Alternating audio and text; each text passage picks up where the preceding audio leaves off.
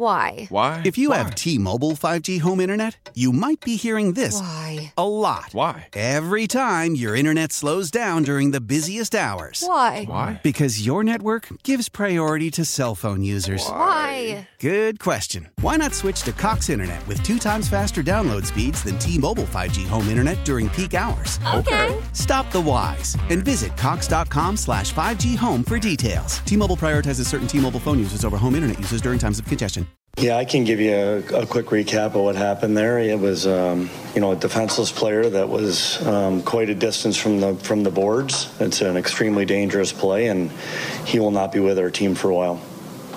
By a while. He won't be playing anytime soon.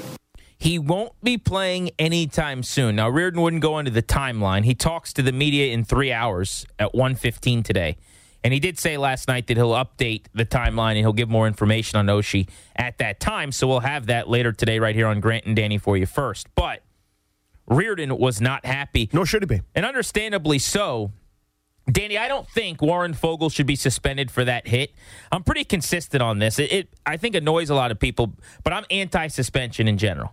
I don't want guys getting suspended for hockey plays. Essentially, that to me, while it was a crap hit, you could say it was dirty. I, I don't think he was doing it maliciously. It was violent more than anything else. I wouldn't want Tom Wilson suspended for that. I don't want Warren Foegele suspended for that. I thought it was a bad play, and where I was upset I thought it should have been a five minute major with an all you can eat power play. There was 5.03 left in the game that basically would have taken the Caps to the finish line there. Right. Instead, it was a two minute minor. I don't want Foegele suspended. What about you? So it's in general, I default to don't suspend for hockey plays either. But that's in my ideal world. In the world where if Tom Wilson did this, he would have been gone for the rest of the playoffs. I want his ass suspended, knowing what you've knowing what the precedent is. I hope that makes sense. In in my ideal, I'm governing hockey. I make a lot of changes. I'm not suspending guys for inadvertent moments that are, aren't good. It's a dirty play. It's a bad play. It should have been a five minute major. And the inconsistent application of those rules is exasperating, by the way.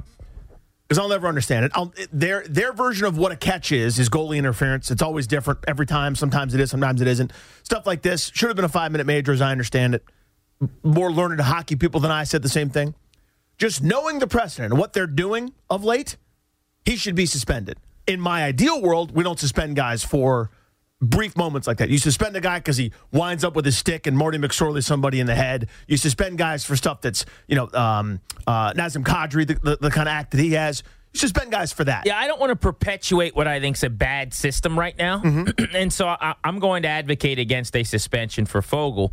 You know, if he gets suspended, it'll be good for the Capitals, and as a Caps fan, I'll obviously be happy about it. The guy's got three goals over the last couple of games here, but I don't think he tried to hurt TJ Oshie. I think suspensions should be for in the same way that like there's a difference between accidentally hurting someone and trying to hurt someone in, in real life. Absolutely. If you walk up playing knockout and you punch a dude in the face and you break his jaw, that's a little bit different than if you're going up for a rebound playing basketball and you elbow him in the chin or something like that.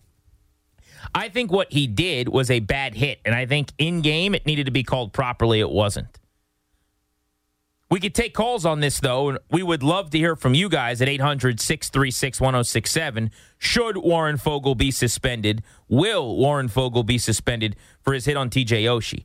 I will tell you that what did infuriate me last night, more so than even that hit, which was, I'd say, able to elicit like sadness and, and, and worry from me because I thought, oh my goodness, I don't have TJ Oshie now. He's a huge part of my team. No Michael Kempny on defense. That's a massive blow. No TJ Oshie on offense. That's ridiculously big. The Capitals are in trouble here from an injury standpoint. What was worse was what Rod Brind'Amour said. He's the head coach of the Carolina Hurricanes, and I thought he made a fool of himself last night. Uh, here's what he had to say while trying to defend his player.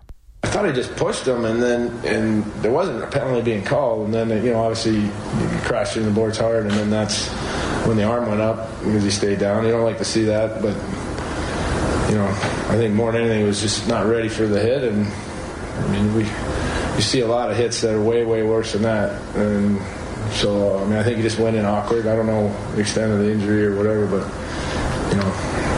He barely hit him. I thought really. I mean, he gave him a little shove, but it wasn't. It certainly wasn't what you've been seeing out here. I'll see. Atmosphere Uh, around How does that change things? We got way more injuries than they do, so uh, I, I don't worry about their team. Yeah, you got more injuries than they do, but you don't have any injuries caused in game by dirty plays by any of the Capitals. You know, fringe controversial hits against the boards.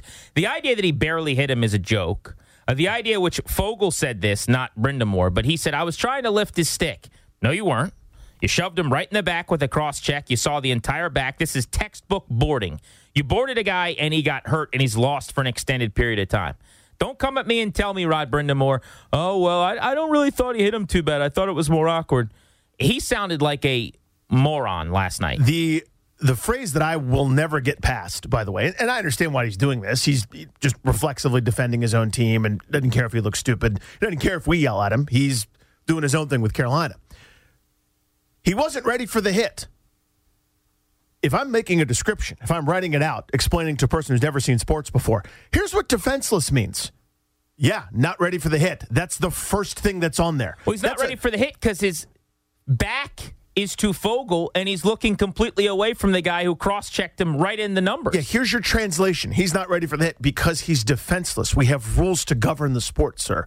One of those rules is you don't hit a defenseless person. Not ready for the hit, very much included in the most basic elementary definition of defenseless. That, wa that was the height of jackassery to me. Why? Why? If you have T-Mobile 5G home internet, you might be hearing this Why? a lot. Why? Every time your internet slows down during the busiest hours. Why? Why? Because your network gives priority to cell phone users. Why? Good question. Why not switch to Cox Internet with two times faster download speeds than T-Mobile 5G home internet during peak hours? Okay. Stop the whys and visit cox.com slash 5G home for details. T-Mobile prioritizes certain T-Mobile phone users over home internet users during times of congestion.